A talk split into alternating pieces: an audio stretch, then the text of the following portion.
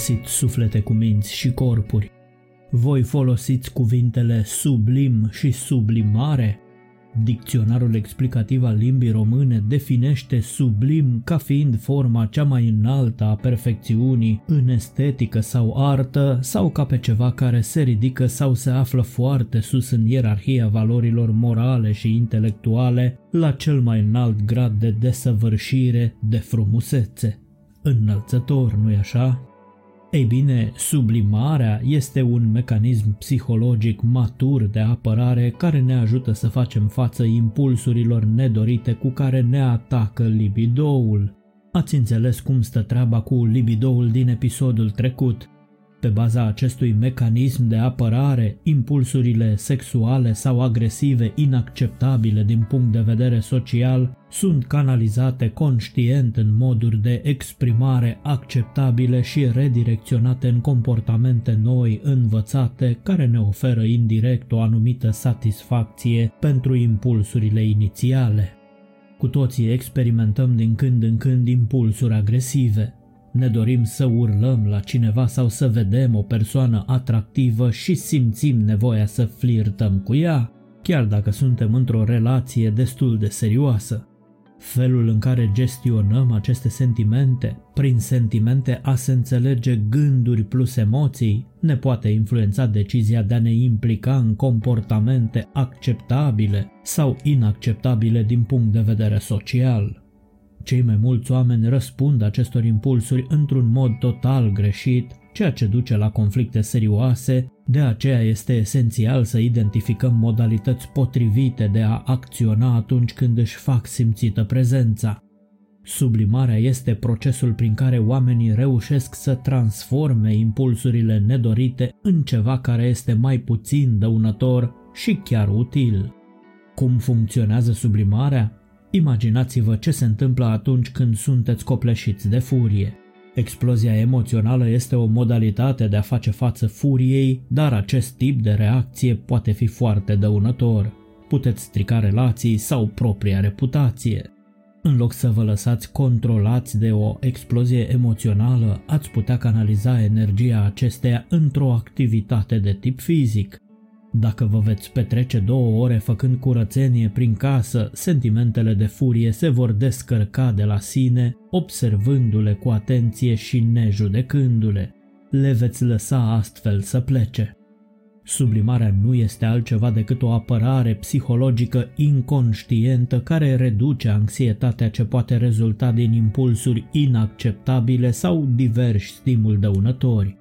Conceptul de sublimare are un rol central în teoria psihanalitică a lui Sigmund Freud, cel mai celebru psihiatru al lumii. Conform teoriei psihanalitice, există trei componente ale personalității: sinele, eul și supraeul. Sinele, cel care se concentrează pe cele două instincte biologice, Eros, adică instinctul de supraviețuire care ne determină să ne angajăm în activități care ne susțin viața, și Thanatos, instinctul orientat spre moarte, care duce la un comportament destructiv, agresiv și violent. Sinele se formează și servește ca sursă a libidoului sau a energiei care conduce comportamentul, este primitiv și de bază, compus din toate impulsurile și dorințele care sunt adesea inacceptabile din punct de vedere social dacă am acționat conduși de acestea. Eul sau egoul se află la limita dintre conștient și inconștient, acționează respectând realitatea și ajută la controlarea impulsurilor sinelui. El lucrează pentru a satisface nevoile sinelui într-un mod adecvat și acceptat din punct de vedere social. Pe lângă controlarea nevoilor sinelui, eul ajută de asemenea la stabilirea unui echilibru între nevoile noastre de bază, idealuri și realitate. Egoul apare mai târziu în timpul copilăriei și este partea personalității care domină sinele, făcându-l să se conformeze cerințelor realității. Mai degrabă decât să acționăm în funcție de impulsuri, egoul ne obligă să ne ocupăm de aceste dorințe în moduri mai realiste. Supraeul sau superegoul este componenta personalității alcătuită din toate regulile morale, standardele și valorile pe care le-am internalizat de la părinți și din mediul cultural. Această parte a personalității se străduiește să ne facă să ne comportăm în moduri care sunt morale. Aceste trei părți ale minții, sinele, eul și supraeul, se află într-un conflict constant pentru că fiecare are un scop diferit. Uneori, când conflictul este prea puternic, eul dezvoltă mecanisme de apărare cum ar fi sublimarea, adică adoptarea unui comportament în totală contradicție cu impulsul, refulările, adică excluderea impulsurilor din percepția conștientă, proiecțiile sau atribuirea propriilor dorințe inconștiente altor persoane și negarea care se întâmplă atunci când eul blochează experiențele neplăcute din conștiință, determinând persoana respectivă să refuze să recunoască sau să creadă realitatea. Egoul trebuie să medieze între impulsurile primare ale sinelui, standardele moraliste ale superegoului și cerințele realității. Sublimarea este o modalitate prin care egoul reduce anxietatea care poate fi creată de impulsuri sau sentimente inacceptabile. Aceasta funcționează prin canalizarea impulsurilor negative și inacceptabile în comportamente pozitive și acceptabile din punct de vedere social. Ideea lui Freud despre sublimare a luat naștere în timp atunci când a descoperit povestea unui bărbat ce tortura animale în copilărie, bărbat care avea să devină chirurg. Aceeași energie care a condus cândva sadismul copilului a fost în cele din urmă sublimată în acțiuni pozitive și acceptabile din punct de vedere social, dedicate beneficiului altora.